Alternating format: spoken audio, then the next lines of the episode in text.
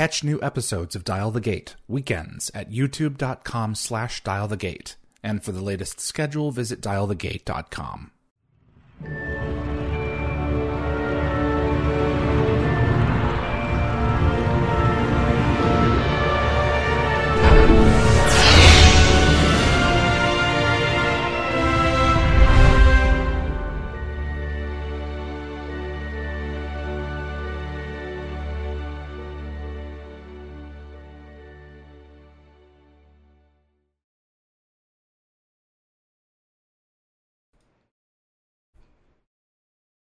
Hello, everyone, and welcome to episode 224 of Dial the Gate, the Stargate Oral History Project. My name is David Reed. I uh, am going to bring you a very, and my group today, Andee Frizzell and James Lafazanos, we're going to bring you a very special episode today. Uh, as the show has uh, continued to move uh, forward, people have been asking, you know, when are you going to have more guests on for, for dual interviews? And that's always been the intent to kind of move the show into more of like a, a pseudo kind of convention space where we have um, uh, groups of of uh, cast and, and crew come on and uh, and share their stories together because when you're in a group it changes the dynamic and it changes the memories that come up so I am privileged uh, to welcome uh, my first two guests for one of these uh, kinds of episodes. Andee Frizzell, who played the the numerous Wraith, Wraith, Queens over the years, and James Lafazanos, who played Wraith commanders and lieutenants. And these these two, they know the Wraith better than anyone else. So before I bring them, bring them in, if you enjoy Stargate and you want to see more content like this on YouTube, please um, click the subscribe icon. It makes a big difference uh, with with our numbers and will help the show continue to grow. Click like as well, and uh, if you want to see uh, more episodes like this, I did that out of order. If you want to see more episodes like this, cl- click the subscribe icon, and if you want to get notifications when we have uh, new content available, uh, click the bell icon, and that'll notify you the moment a new video drops, and you'll get my notifications of any last minute guest changes. And clips from this live show will be released over the course of the next few weeks weeks on both the Dial the Gate and GateWorld.net uh, YouTube channels. As this is a live show, I have my moderating team of uh, Jeremy, uh, Tracy, and Anthony standing by to take your questions uh, for Andee and uh, James. But in the meantime, we're all going to catch up here uh, on Dial the Gate.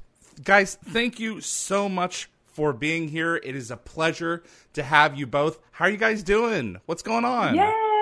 Thank you. So good to see you. I'm also trying to grow my mustache like uh, James. I see he's winning, um, but I'm trying. head start on you. Head start. Uh, we were just talking off camera, and we both discovered we're both in Toronto right now. So that's pretty yes, really, David. Thanks for having us, David. Yes, thank oh, you so much, David. You guys, These I am so I am privileged to have you both. Um, I think that you guys were so key for making the magic happen on Atlantis. You know, the the show isn't anything without its antagonists, and I think that you guys you guys brought that in like a raging bull in Atlantis. But before we get to that, James, uh, uh, you just started Cameo. And I think Andee, uh, you're you're just you had it for a, a, little bit longer, but tell us, like James, tell us about tell us about Cameo and where you know what what this whole thing is. Yeah, uh, Cameo, uh, as I understand it, I'm still new to it. Uh, it's uh, it's a it's an interface through an application where you can, um, yeah, connect with me. Uh, I can send you birthday wishes. I think is the main thing that happens through Cameo. Uh, send a little video or something like that. Get a personalized message for a special occasion or just for whatever, you know, just a little pick me up and these uh, very interesting times.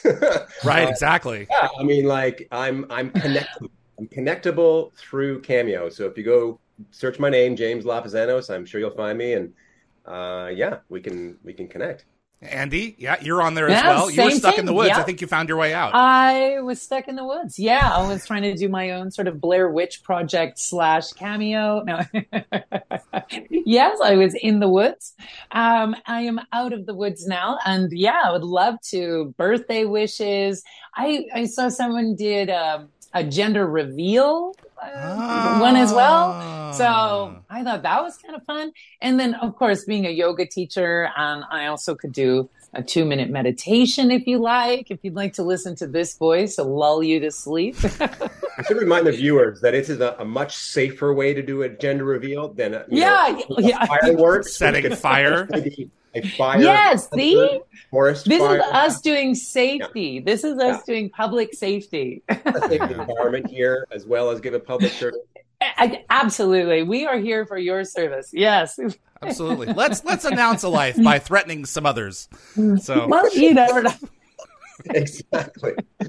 Never understood the logic of that. Yeah. Oh man! Well, I if you guys uh, uh, in the audience, you refresh the uh, YouTube page uh, in the description. Both of your cameos are, are visible there underneath. Share this video.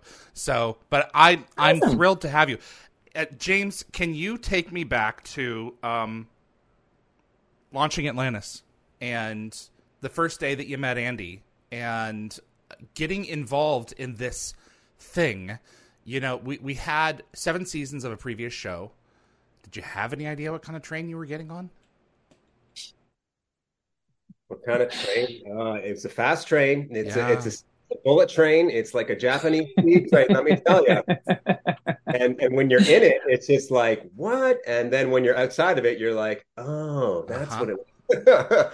but uh, yeah, I mean, like, yeah, seeing Andee for the first time, it was kind of a relief. I was like, oh, another species like me. It's Yeah. great to have someone else who understands what it's all about. You know, it's it being green and and all the rest of it. It's yeah, it was it was kind of like and sh- and sh- obviously Andee is so warm and nice and and Oh, kind, and so all those things just glowed through that you know very interesting latex. Uh, uh, so. And that's well, that's the whole thing, right? Is like when you're on set and you look like that, and people just like they don't know you from Adam. Some people, like I have, I have, I actually went. I remember going after set one time when I finished early, which was not usual, and I went and said hi to the first AD, who I talked with and communicated with daily for on numerous episodes, and he's like, "Who are you?" And I'm like, "I'm James. I play the Wraith," and he's like, "Oh my god." First time he's ever seen me out of makeup, and this is like going into like season two, and so Mm. it's the makeup's that good. Because we were doing, Yeah. yeah, it was, it was that good. We had an amazing makeup department, and uh, and then just like being there early and then being there late, so that sometimes you just wouldn't see people out of makeup. Yeah. Wow, Andee. Well, I was telling that story. I was telling that that I've told you before, David, this story about uh, no one had seen me because when they when they shot the female Wraiths, I was the first one on set, and then would just shoot me out. So I was the last one, first one on, and last one to leave.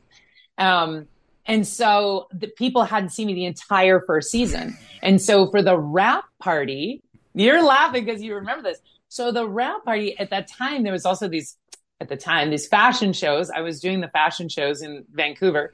And then I ran across to the Bridges. That was the restaurant they were having the wrap party. And I came running in all like, you know, big hair, big makeup. And I was like, Hey, everybody. And they were like, who is this party crasher? Like she's coming in. And I was like, when, so I was passing on the stairs and I passed Beverly, who was the mic, like she did mics, right? So I, she passes right by me and I was like, hi, Beverly. And she just kind of blew me off. And then I was like, oh, I see how it is. Two days ago, you had your hands down my pants and now you won't look me in the eye. And everybody started laughing. They were like, who is this woman? I was like, I'm the Wraith. And it was hilarious. Like, so first season, no one had ever seen me out of makeup, but there, and I would forget what they were looking at. Like I'm looking at them. It's and so comfortable and- on. You know, Yeah, you're you're, the- you're in it. You know. blah blah blah. Yeah, and I've told you this story before. Sitting across from Torri, giving her like tofu recipes with those cat eyes, one going, you know, and a wrangler coming in and putting my eyeballs straight, and I'm like, yeah, and then you fry it, you know, like uh, forgetting what she's looking at, you know. James. So yes, whenever I got to work with James was Yeah. awesome because it was like, yay, someone that looks like me has an entourage of people, has glued bits falling off you constantly. Like it was nice like a science have- experiment. yeah, like at least you were like, oh, phew, someone else has got a team of people uh, that have to put them together every second, you know? So yeah, I loved working with you. And of course, you're hilarious. So the days flew by as we had so much fun on set. So yeah, it, it, the days were, went quicker when we were together for sure. Yeah. yeah. James, were the um, the contact lenses were they just a pain in the ass? I I mean I was in the position sometimes where they would get stuck to my eye by the end of the day. Mm. Like they had to like come in with like some butter, some like all stuff like WD forty, like whatever they could find, and basically unglue it from my eyes. Um, it there was there was yeah one day in particular I was like, oh shit, is it gonna come off like at all? And uh, and I was my vision was blurry yeah. like afterwards. Like, yeah. Uh, is this permanent? What's going on? So I mean, like it, it got it got improved in the next next 24 hours, but um, but yeah, I was worried there for a second. But yeah, it's it's uh it's a thing. It's a it's like you can't really go out in public the next day because of like the way that it kind of makes your skin all blotchy and uh, and red and stuff. But you know what? It's all fun and games. I I, I enjoy it. It's all worth it. You know, it's like yeah. especially when it would go into overtime and you get that extra paycheck which is great. But yeah i i too i was driving at the time and then i came out with those because i also wear contact lenses. So i had four lenses in my eyes so i, I had my seeing yeah so i had my seeing eyes and then i had those on top. Oh you, so oh, you put those on four, yeah. So the ones, so the cat eyes were on top of my actual eyes so I could see. Um, and so when they took them out, I had that tunnel, like, and so I couldn't drive. So I had to start getting driven from set because I couldn't see at the end of the day. Like you said, the muscles then relax. Takes about, I'd say maybe like 12 hours or so for it to start, but it was clear vision here and, and around you couldn't see properly yeah, it was very interesting. Like, but again, as James said, you create this incredible, like, when you see it all put together, it's just such an incredible thing to have created, you know? Like, I look at them now, like, I look at the Wraith and just think, wow, that was so incredible. Um, when They're you're beautiful. in it, you, yes, when you're in it, you're just feeling mm-hmm. all the things, you know? Mm-hmm. Like, I always had like weird, I don't know, pokey bits. And remember those gloves? Yeah. oh, those were so gross. And all the little finger, kind of like, like fingernail attachments and stuff. Yes. Yeah. And I, well, second season was my fave because then they got rid of the gloves and they just glued those finger attachments to our fingers. And, um, right. but the first season we had those gloves that you had to sl- your hand in and there was the things at the end. You're always oh, trying to get your, Oh yeah, no, you know what? I don't know if I've actually did, did do the gloves. I think they had the gloves oh, too. Yeah, mine were mine were painted and then had like the fingernails plus the extra little kind of like almost finger nubs, so to speak. Yeah.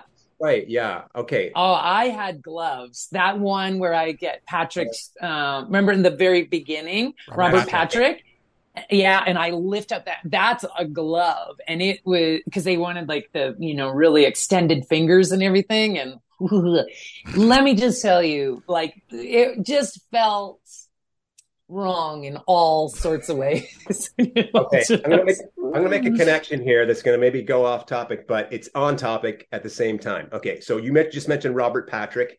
Yes. Work with in that in that in that in the in the pilot.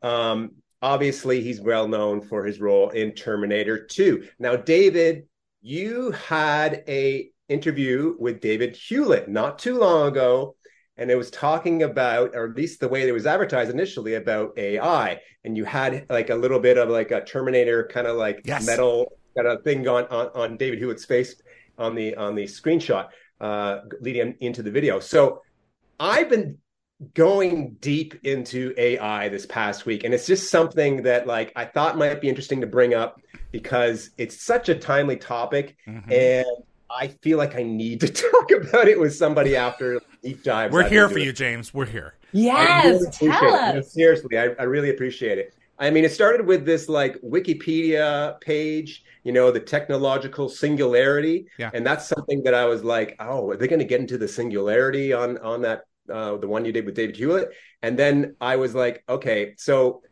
basically, one of the things that you also mentioned. Um, you also mentioned uh, Stephen Hawking and how he would really appreciate this time that we're in now. And so I wanted to share with you a quote by Stephen Hawking about AI. And it's very interesting the way it ties into the kind of characters that we played on Stargate is his wording. Okay. So this is the quote.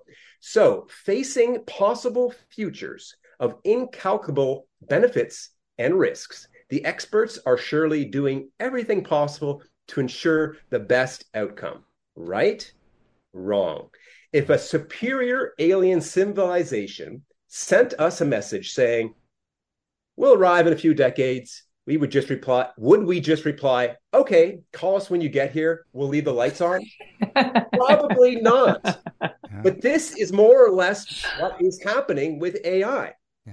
And this is this is what he said back in like, you know, before he died. He died yeah. in what, 2014? So like he he had a, a clear vision wow. to come already and so that's why I think he would be entertained with the with the novelty of ChatGPT GPT and all these things, all these different programs that we're now starting to, you know, oh, let's see what it says when we type in this, uh, you know. But ultimately, I'm concerned a little bit.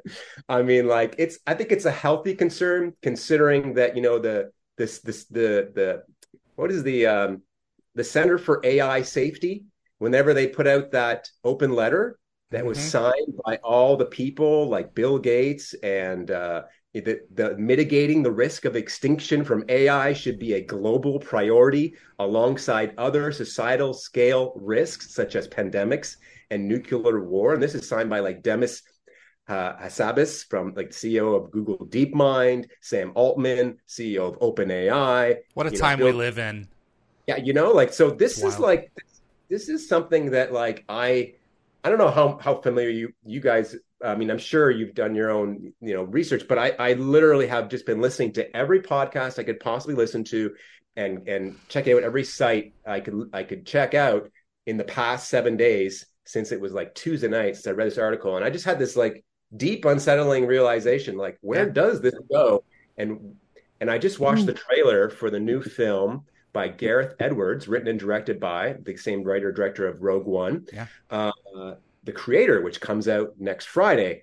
And if you watch that trailer and you go, "Oh, okay," there, how, he's, he's like right on point with just like, okay, the AI. Uh, basically, the start of the trailer is like AI launch a nuclear weapon, and then like the fallout, and then the the after that, it's just like, okay, so um, I, I I came up with this analogy myself where I was like, okay, so we're kind of spoon feeding this thing called AI like it's a baby, and we're just giving it data and we're giving it all it needs to grow and to learn for itself, write its own code, and then like we turn around to get another bottle of you know data and all the good stuff that it needs, and it's already grown full grown and it's running away. Yeah, you know, it's, it's just like how do we know? Wow when is the point where we realize, oh, this is already beyond us?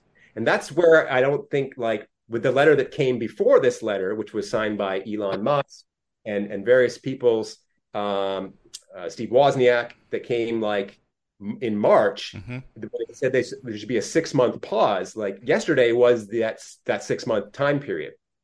Has there been a pause? I don't know, but like there is pause and reason for concern like there like to like should we just slow down on this altogether as you know but then you have this dynamic of like the ai race you know yeah. of like people racing to have the fastest the most intelligent yeah AI are you going to get every country to agree to this when some of them perceive the others as being the antithesis of of uh, their uh, uh, of their goals for the future i mean this is this is wild. What do you think, Andee? you want to go have a you want to go have a have a yeah, zen session like, after this? I'm just gonna go jump off the roof. Um, like a, I was like, God, I I had a couple of jokes lined up. You guys are like, and here is the end of the world, and I'm like, oh, I curled my hair for this. No, I um no, I mean, really, I, I, yeah, wow. It's the ancients created the wraith uh, and did the same, the same thing, and the wraith turned on them. Um, the ancients are very good about creating things and then having them turn on them because that's the plot points of the show. Um, I don't know yeah, if you guys, yeah. you guys, knew that, but that's that's kind of they they combine the Iratus bug and and their own DNA to create you, and you know you can have all the like James is indicating here with you know signing their names mm. on the dotted line. You can have all the best intentions when creating something mm. or when standing against something. That doesn't mean that you have any control over it. You know. Mm-hmm. Look at or how it'll history. be used. Correct. Yeah, or how it'll be used. You know, there's so many um, technologies that were in, created for the positive, or you know, within positive intention, and then used, you know, for maluse. So, yeah, I mean, you really once you create something and you put it out there, how it will be used is really not in your control anymore. So, yeah, this is these are big things, boys. These are big ideas. and I I had not prepared myself for this uh, speech. No, no. I mean, like, I feel like I'm wearing a sweater and I'm sweating. Like, uh... I'm, I'm actually like, oh my god, I am sweating now. May you this live is, in interesting is, times, Andee. We really, we really do. We, I mean, we really, really do. Um, and, and, you know, as as someone who's been traveling uh, extensively for the last few years in other countries, you know, coming back here these are the topics these are things that people are talking about i'm you know living in countries where people are talking about clean water and you know like right. Like it, it's just a very different life so so for me when you're saying like do you have anything to say i was like wow that's that's pretty much but like, ai is going to help us with those things too um, I was just right. watching a podcast recently. I can't forget. I can't remember his name, but we're teaching AI. We we now have the technological sophistication to to in certain facilities give every plant that's being grown in a certain location a camera. And we're teaching AI to recognize certain uh, appearances in certain plants yeah. for what they need, if they need extra water, if they need extra fertilizer, what have you. Um, our fertilizer stocks are going to be going. Russia creates most of our fertilizer, for instance. Right. And oh. if we can teach AI to look at a at at a a, flower, a plant that we're going to later eat and see if it's mm-hmm. going to um, what it needs, we can potentially cut our fertilizer intake by 85% just by giving individual wow. plants what they need. And we couldn't yeah. do that before AI, where we just yeah. let them all look at them. You know, so it's a miraculous technology that could truly mm-hmm. bring uh, bring wonderful things to our species. Or it could bring the world to heal. And I think with ChatGPT, like James has been going down this rabbit hole, I think it's spooked a lot of people in the last, you know, eight to 10 months where it's like, whoa, now we're beginning to get the picture. Whereas before it was like, mm. eh, you know, isn't that wild? Well, yeah, because Kurzweil, you know, uh, I guess was the one to uh, define singularity as far as the technological singularity and he he came up with this this guy Kurzweil um, in 1993, was it? Yeah. And he had a book that came out. He was on like um, Jon Stewart at one point in time when Jon Stewart had the Daily Show, and he was talking about his book, and he prophesized that this time would come like 2045. Yep.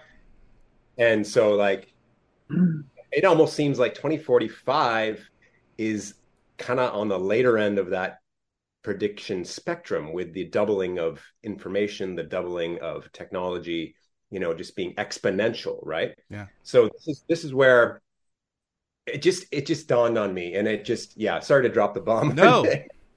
but like it's just it it it's something that um that yeah really kind of rocked me to my core because I'm like oh I mean, here I am, like, been so concerned with climate change and everything. And now there's this newer thing, which is almost even worse that like I didn't really fully you know become aware of until recently and mm. and and I go okay so now I don't know I just feel like it's something that needs to be talked about or yeah. or at least at least I need to talk mm-hmm. about it. Yeah.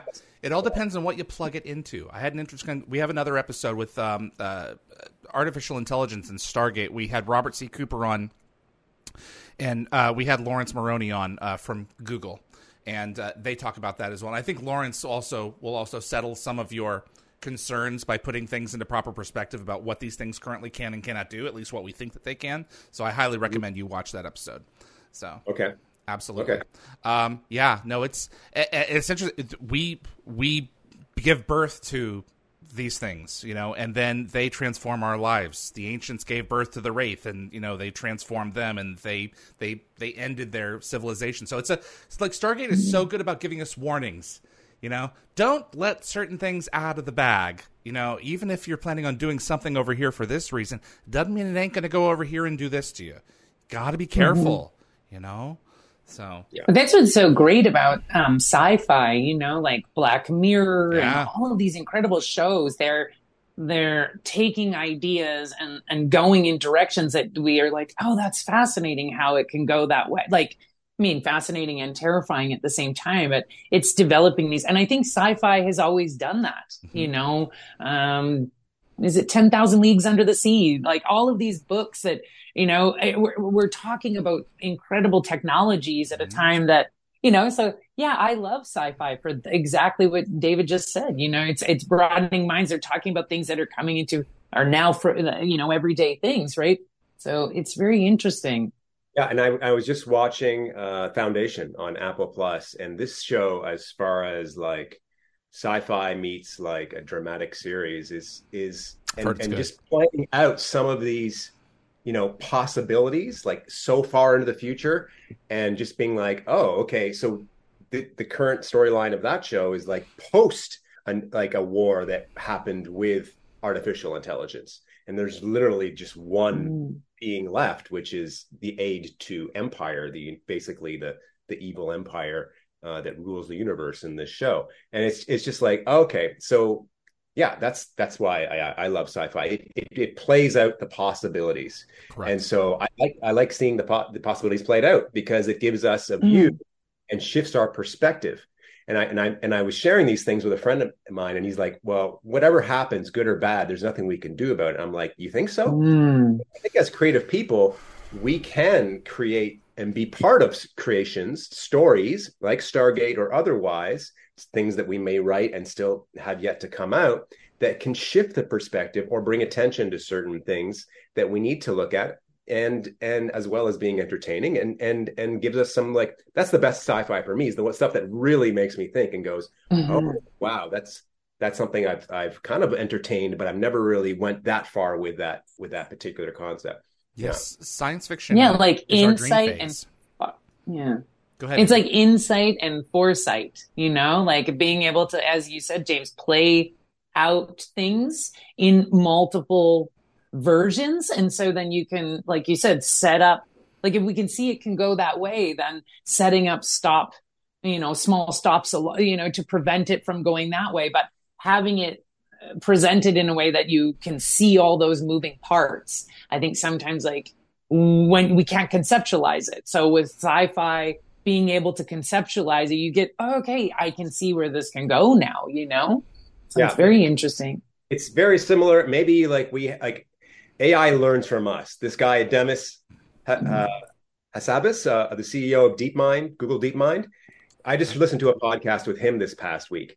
And he was basically saying, you know, from making this video game called Theme Park back in like, I think it was the 80s, where he was using the very first rudimentary AI he was like, okay, I need to study the brain if I really want to make AI kind of close to how we actually think.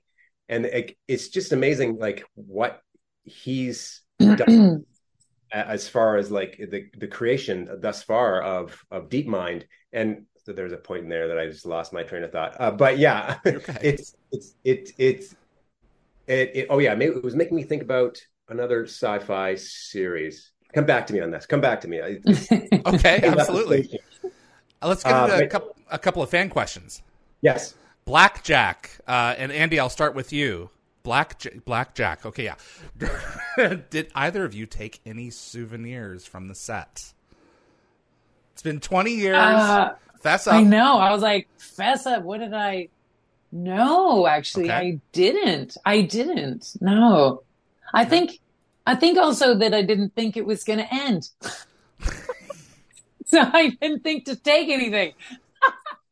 James, I'm like, you, now uh, I'm like, James. Did you take oh, any? I, um... I, I, remember I was going to say, uh, coming back to my train that we left the station there. Okay. Um, Demis, Demis created AlphaGo. AlphaGo was a program, an AI program that could play the game Go, which is in some respects even more uh, sophisticated and intuitive than the game of chess. And so basically, the the the AI would play itself like millions of times, and it would get information from playing itself, and then it would play it, and then it beat the world champion in Go. And so this is where I was like, okay, so this is kind of what we do with cinema and, and what we Right. do with films and what we do with science fiction stories. We play it out, we see where it could go, and then like sometimes technology actually does go to these. When you look at you know Star Trek: The Next Generation, you see them all carrying tablets. Mhm. Basically, they're all iPads around Yeah. right and and it, and it looks when you watch it now it's like oh it looks normal that they have those in their hands but it's it was first seen in that show and then who Mhm. knows you know people like steve jobs or whatever where i was like let's do that let's let's get these kind of like personal That's you know like like devices that we can have that we can compute on and that we can make our lives easier or whatever you know so i don't know yeah that's just what i wanted to say as far as my train of thought there No, absolutely. Uh, Yeah, cool. Jer- Jeremy Heiner in in our private chat, he's saying, "I for one am excited to meet our robot overlords." so, uh, jeez. Robot. You know- it'll, it'll be an exciting five seconds when you meet Right? hey, how are boom. hey. Oh. So, but James, no, did you uh, take any wraith grenades or uh, or anything similar? I saw you set? had a wraith grenade there. That's Yeah. pretty cool. Yeah. Um, that that uh, I mean, like, there was some cool stuff on the set of what was the one we did in the desert where where it was like mono. The a mono- Defiant one. Defiant one, yeah. Yeah. Um, we had some like interesting, like the wet the knife that I used was pretty cool. Uh, the gun, the and just some of the stuff in the ship was pretty pretty cool. Um, but I never took anything. I don't think I took. oh wait, no, I did. Uh, but I was, but I, I didn't. I didn't do it. I didn't like steal it. I. I asked um, the the costume department if I could take some of the material that was used in my costume, and it was the stuff that was like black and shiny and bumpy, and it, and I was Yeah. like, "What is this stuff?" And they're like, "It's it's like from a stingray." Yes. Like, yes. It is yeah. Stingray. That's so correct. yeah.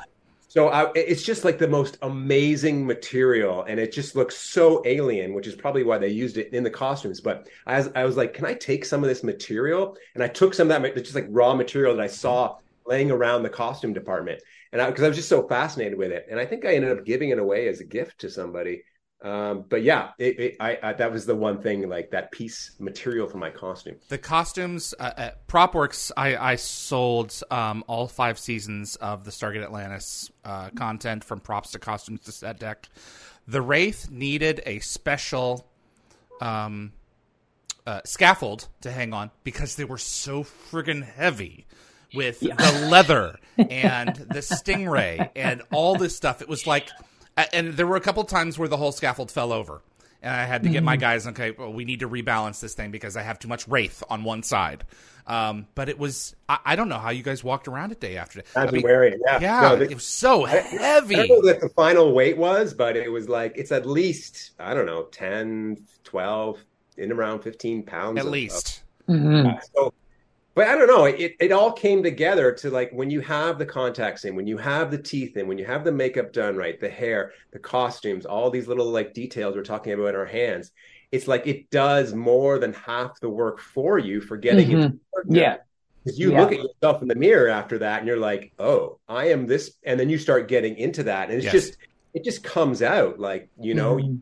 you know your lines and then, and then you know where you're coming from, like species wise. And it's just like, h- this is how I perceive that they would move through the world, how, how they would speak, how they would interact with humans, you know, like it's, it's just, it, it did so much of the work for you in a way. So again, props to the to the makeup departments and, and costume departments Mhm. the, some of the, some of the some of the nicest uh, wardrobe and makeup I've ever had on any show. Mm-hmm. Andee, so how much- creative. How much of the uh, dialogue, Andee, was um, uh, uh, dubbed with the teeth? Was it all? Oh yeah, well for for me I had to do ADR. Yeah, I had to do ADR um, because I sounded like uh, Tweety Bird. I was like, sir, sir, sir, sir, sir, sir, sir. I think I saw a penny cat. Uh, the teeth were, were quite, especially the first, um, first and second season. Uh, by the fifth season, they had like filed them, like there wasn't as much. I'm trying to remember what they were made out of. Uh, it was, um, it was super hard material. Wow. Uh, like not the teeth, but the thing that you popped into the mouth. Yeah. And I'm trying to remember what, and that was super thick. And that's what made all the sharing happen, you know, cause it's like, um, and so then like I had retainer, to do ADR. Yeah. It was like a retainer, but they made it out of some kind of plastic, but it was this super hard, hard plastic. And, um, and I just remember that being very heavy. So, so ADR was necessary, but by the it was around the fourth, yeah, like fourth season, they had thinned that out. So it wasn't as bad, but I still did ADR for all of it. Yeah. and uh, James, I would be afraid I'd be slobbering all over myself in these in these long lines. Like, can you swallow? You know, I mean, how do you pull that off? Oh no, I would, apologize. Like, I would I would apologize to people I was in the scene with sometimes. Yeah, yeah, me too. Yeah, really be like a spray, you know, that was just like yeah, yeah, you say you, I, you say Tweety Bird. I say Sylvester from you know. yeah. yeah, and so yeah, I would. uh it, would be nice if they had like just like a, a, plexiglass between me and some of the performers to to prevent the the spray. But yeah, I mean, yeah, it, I totally was, remember that. I hit David. I remember in the scene. Yeah, I hit David. One of the teeth. I was doing my speech, and one of the teeth launched out and like hit him on the chest and the, everyone was like ah and i was like sorry about that yeah it was that was pretty funny yeah i totally remember that tooth taken off but that was that was heavy i, I now it's funny that you get not get through it you know you're in the moment and you're performing and and of course it's been 20 years as well but um yeah, you're you're lawn, you're just reminding me of all of these sort of quirks and things that I completely forgot about. Yeah, that's so funny. Absolutely yeah. wild. I don't. I mean, the teeth. Do, do you ever? Um, did you ever, James, get to the end of the day where you were like, I mean, you you finished after season two, you were done.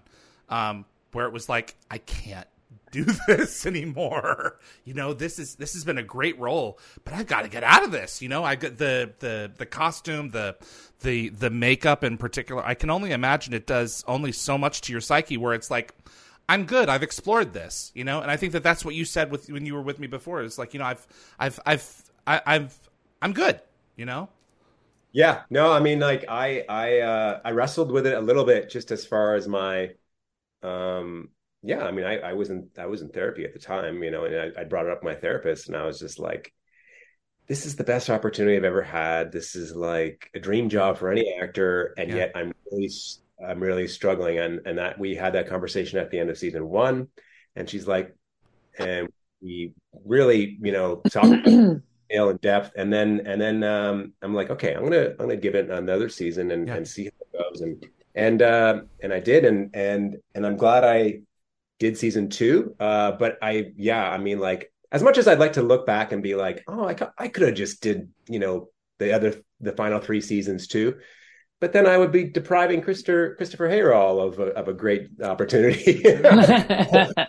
but uh, you know, like I mean, like yeah, no, I was I was ready to do something else, and it was weird because um, at the same time, I don't know if I brought this up the first time, but uh, the Chappelle show was on at the same time. It was like airing the same time, and he had this whole thing where he left after season two, and I was and and he had all these issues, and I was and I was like seeing this mirror in the in Dave Chappelle, who was a you know comedic hero of mine, yeah. and my own uh, scenario, and I was just like. Mm. Maybe he's onto something there, and uh, and yeah, for me, it was wanting to do more comedy and just to like be seen, you know, just like in the flesh and stuff like that. Um, which they, they gave me a great opportunity where I played one character it, it, where that I was seen out of out of makeup, which was yes, which is cool. with Andee. With that's me. Right. That's right. That's right. But I, but as I mentioned before, I think in the previous interview, it would be it would have been different to have been like and it got close with the wraith scientist, like as far as how they were working together.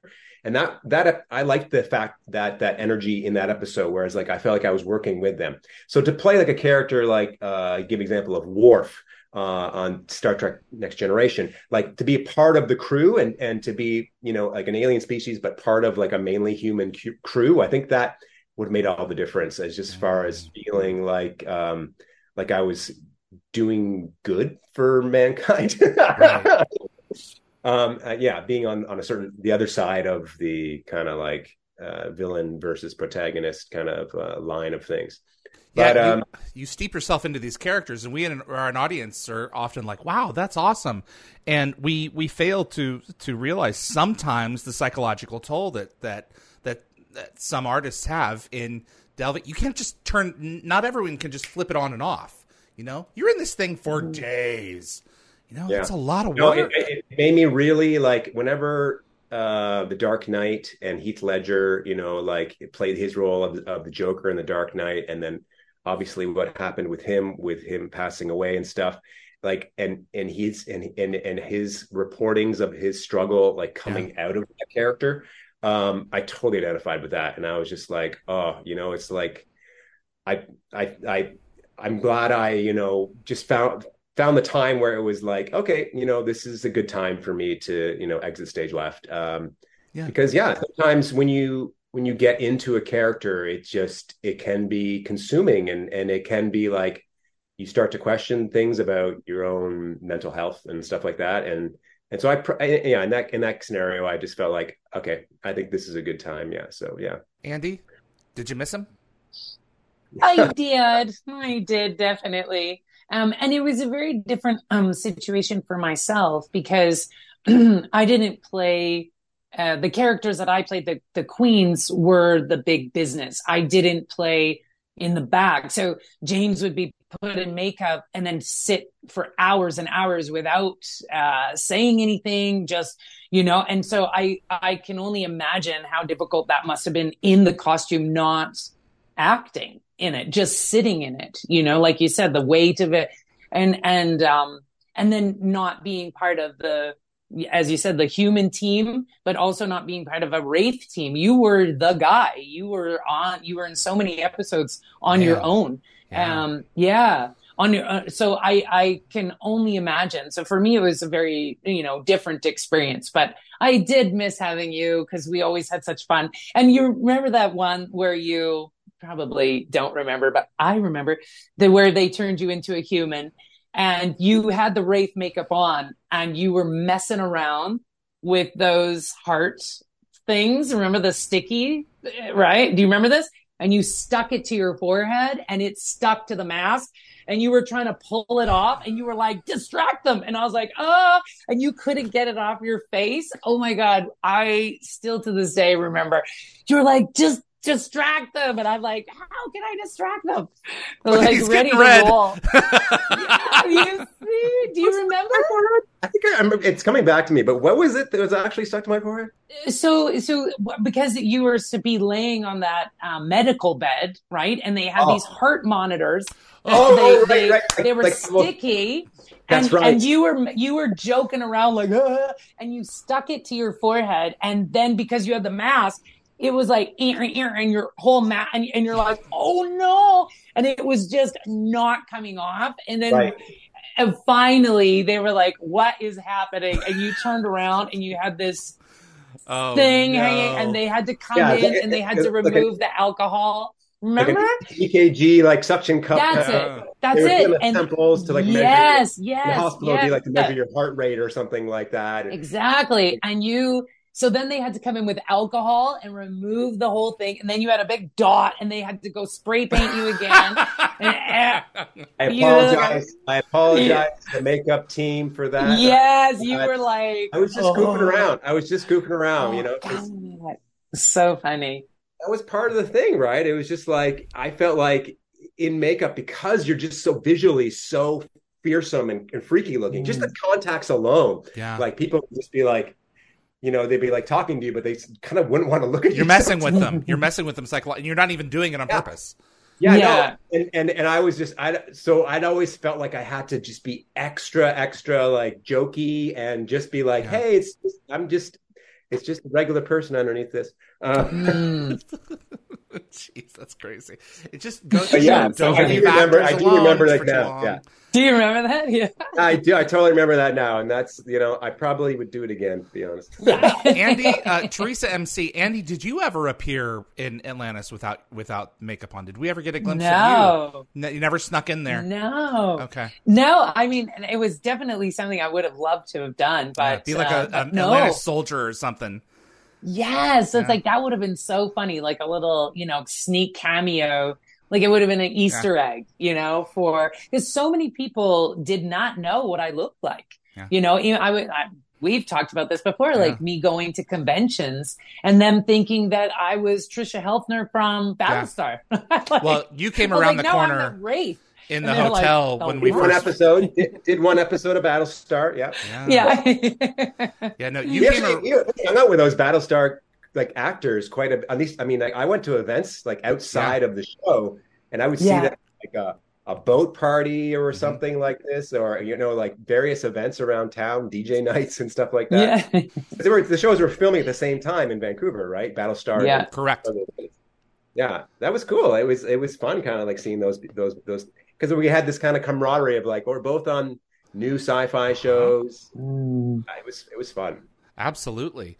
Um, uh, Andee, uh, Tracy wanted to know. I think you mentioned that you're from Prince Edward Island. Where in PEI is your most favorite place to PEI? visit? Prince Edward Island. Can you dialing in? I was on PEI. I was on PEI just like this past like August. Yes, it's the picture My mother's perfect from there. province. Wow. Oh, really? From there. I have like What- I have what tons of family up PEI. My mother's from like Kinkora area, McCardles. I don't know if you know any McCardles. Turtles.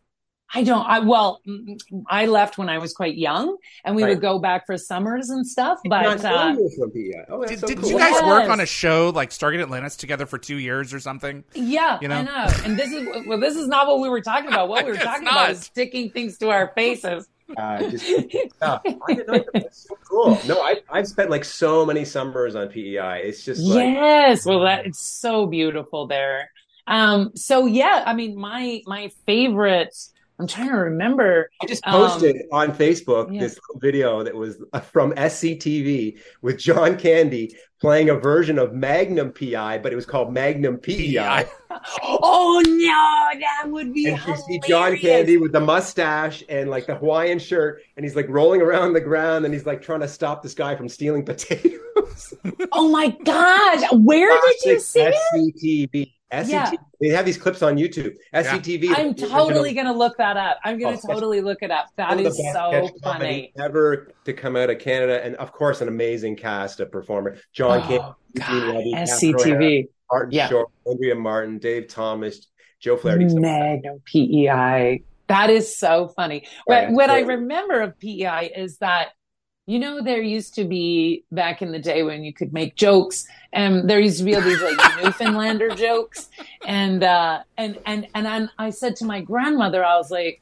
Well, if everyone makes Newfoundlander jokes, what jokes do Newfoundlanders tell? And my grandmother says Islander jokes. So Oh, all, is that right? we're the butt of all of those same jokes in Newfoundland. And I was like, that's hilarious. Um, yeah, that's so funny. Yeah, PEI. I loved it there in the summer. Tracy's from Nova Scotia, and uh, she's always wanted to visit. So now I want to visit. So it sounds beautiful. Oh well, and now there's a road. So when they decide, yeah, Bridge, when a they- bridge. a bridge. Sorry, a road. A road. not a not A a, road, bridge. road, not like a Moses like part this and then you drive through. Um, no, there's a bridge. There's a bridge now. Uh, but yeah, when they became Canada and they went around and said to the other twelve guys like, "Hey, you want to join?" Um, they promised Prince Edward Island a, a, a bridge. And they got it in like I don't know 2018. So some really like they waited like a hundred years for this wow. bridge, you know? Or no, I To be fair, it's a, exaggerated. It's a pretty long bridge. It's one of the longer. Yeah, it's super, super long. But I, when I, for the whole time I was a kid and we would go to Prince Edward Island to see my family, we had to take the ferry. There was, a, you could only get there by the ferry. So, I like the Yeah, ferries the ferries had an arcade, and you know, like I yes, was kid, that's true. All the time. And so if I could play some like 1942 or some Double Dragon or something. 1942. That's so funny. Yeah, it's a, such a stunning province. Oh it's such a stunning province. It's so beautiful. All the red sand. Oil, yeah. The red sand. Yeah. Beautiful there.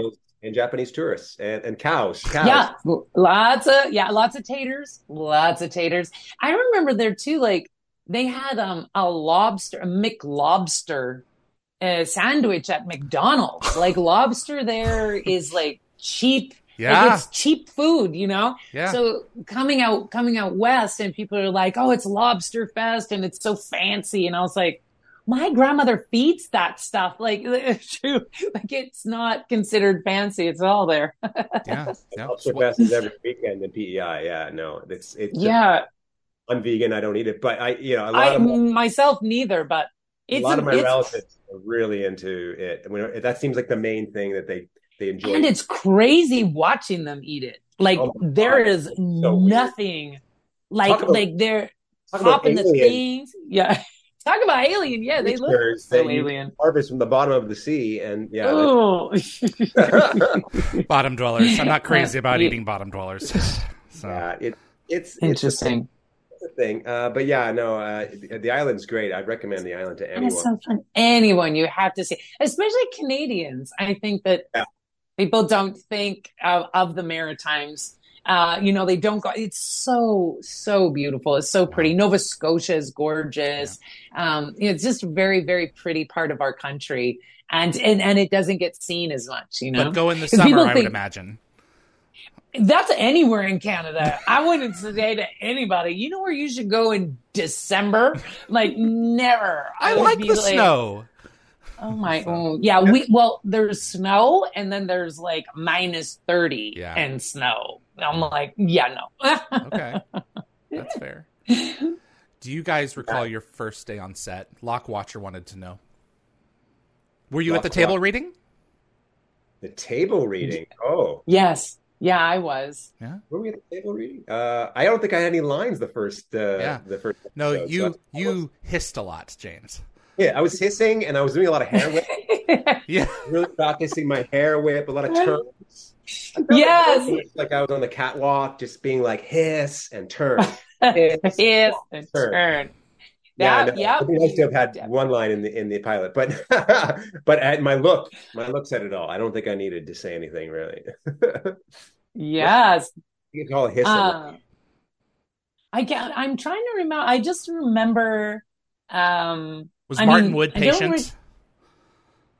Re- yeah, I mean, I don't remember him being not patient. Okay. I, I, just Martin, Martin, was the best. I, I was in a, one day on set, and like I, he had me like laying down this weird kind of like contraption, and it was like not comfortable. And I was there for a little while, and he's like, you know what? Um, after after today's done, you can go to like the Sutton Hotel and there's a massage uh, uh, like a spa there. You get a massage there on me, and he and he bought me a massage. I've yeah. never had any. Wow.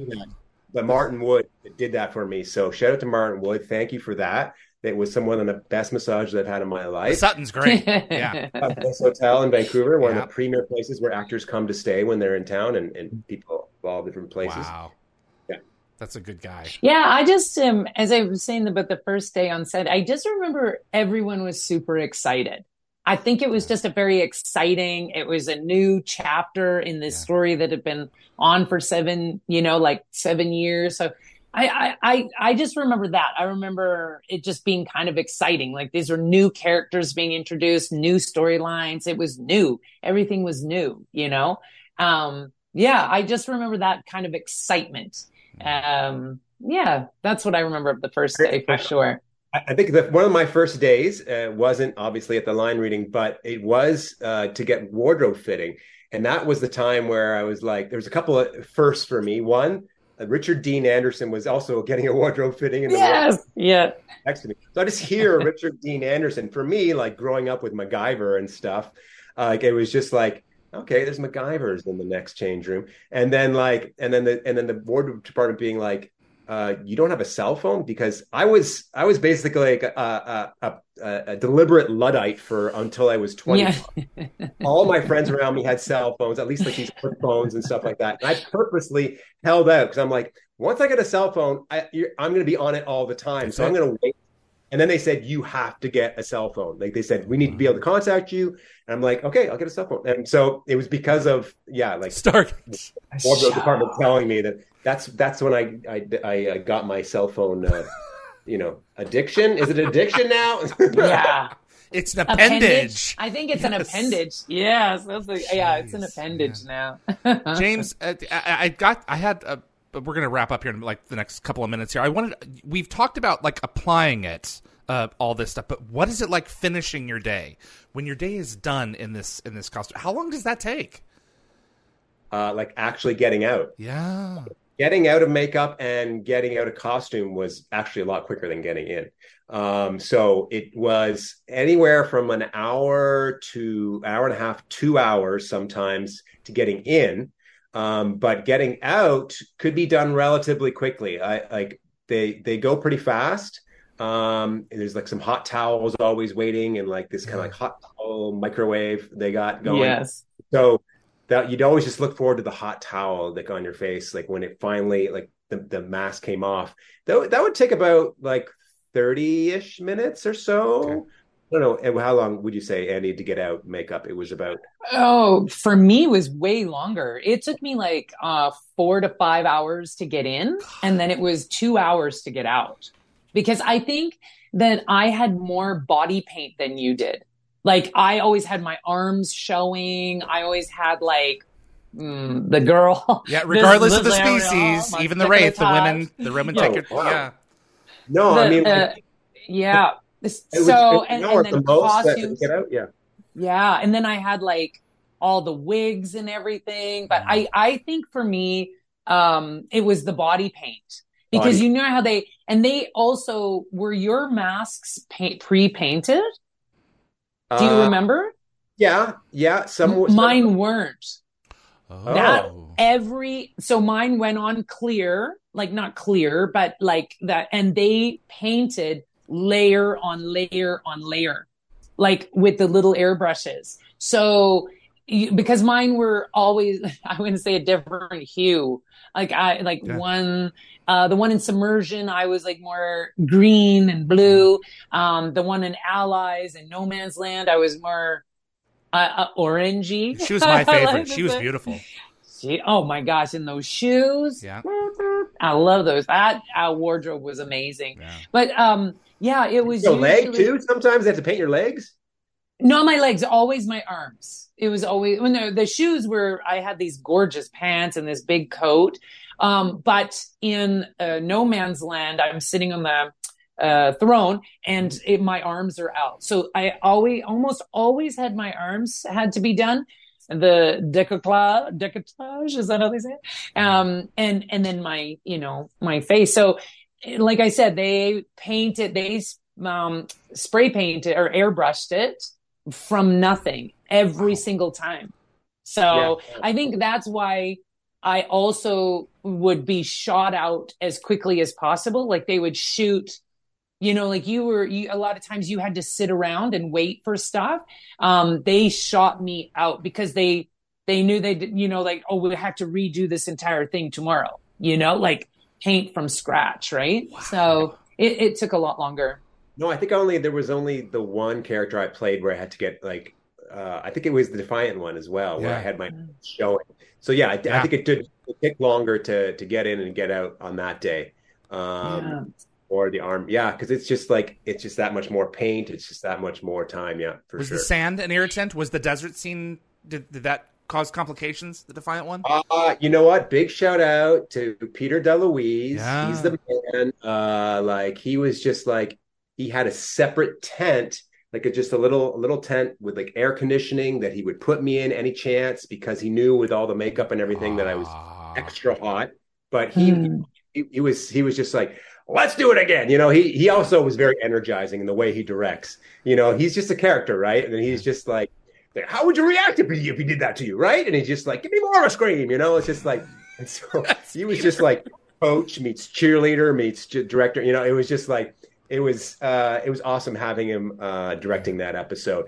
And so yeah, no matter like what, with all the because it was a very physical episode too, with all the the fighting, the the choreography for fighting as well. I mean, we had some great stuntmen as well that took the big like at the at the end he gets blown up and they have to launch. I remember watching them. Oh yeah, getting the catapult ready for when they launched. the man off that, and like that's a serious stunt. Like they send you flying.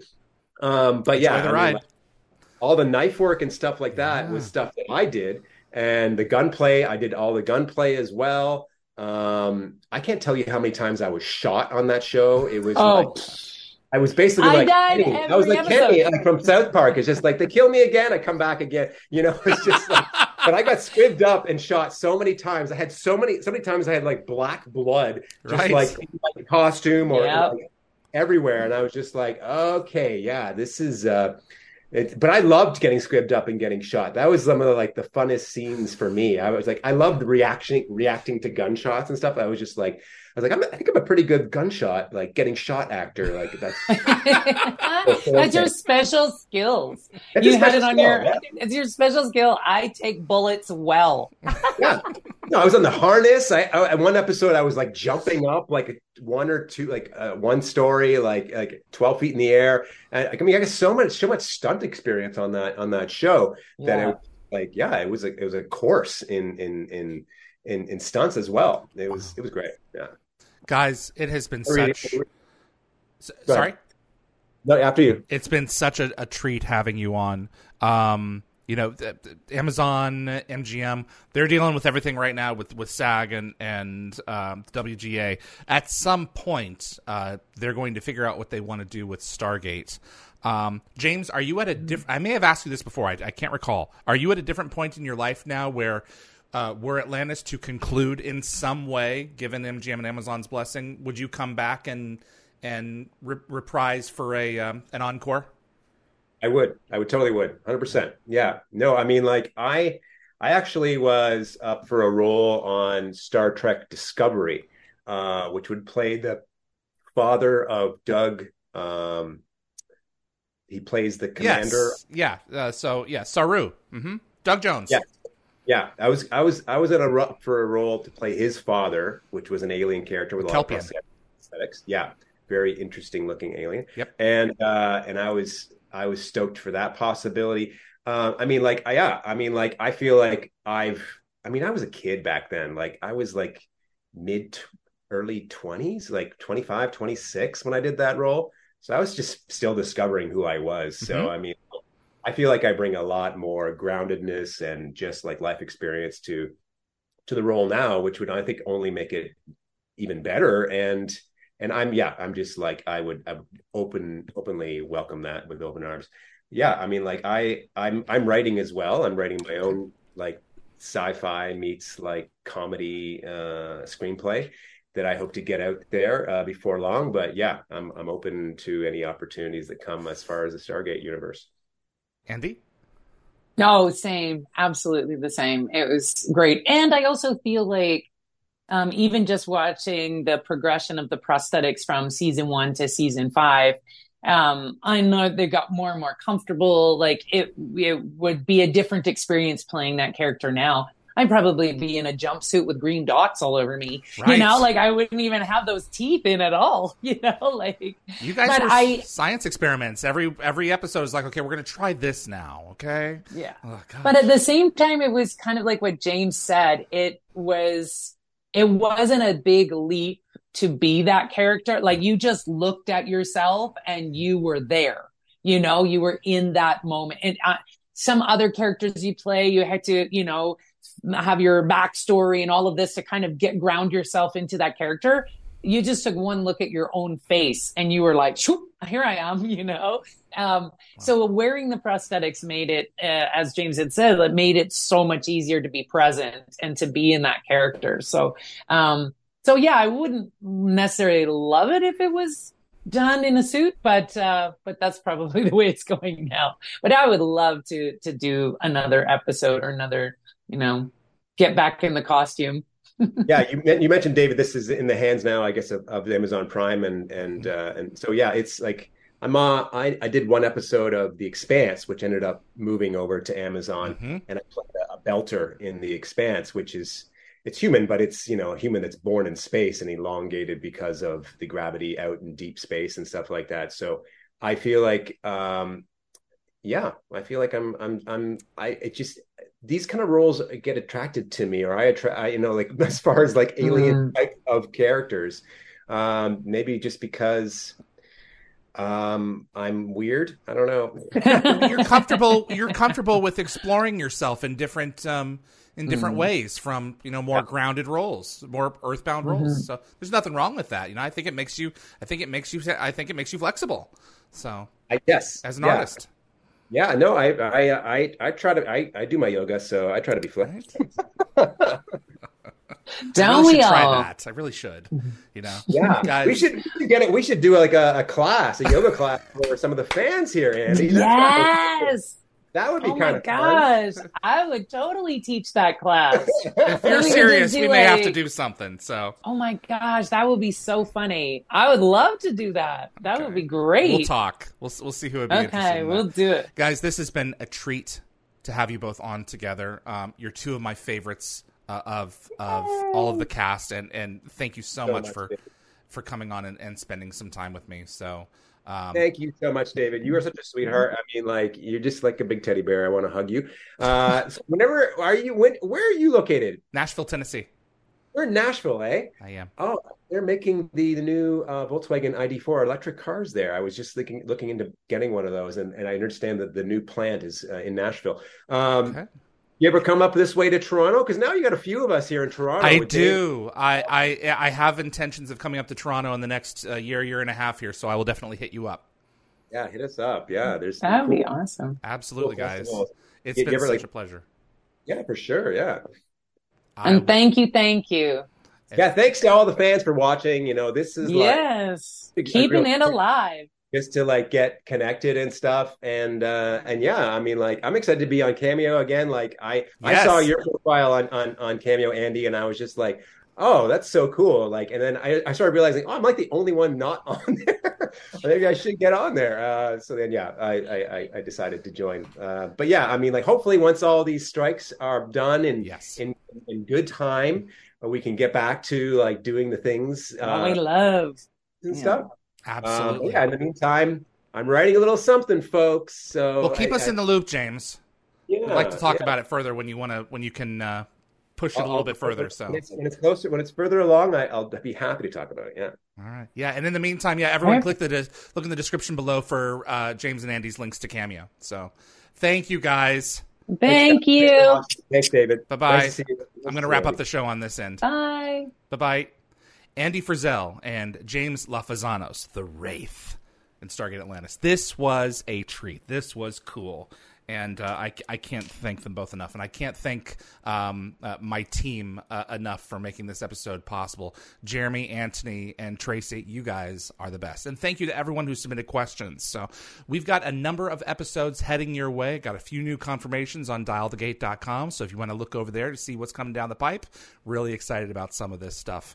And my thanks to Frederick Marcoux, my moderator who, or excuse me, my uh, webmaster who keeps the, the site up and running, and Linda Gategaber Fury as well.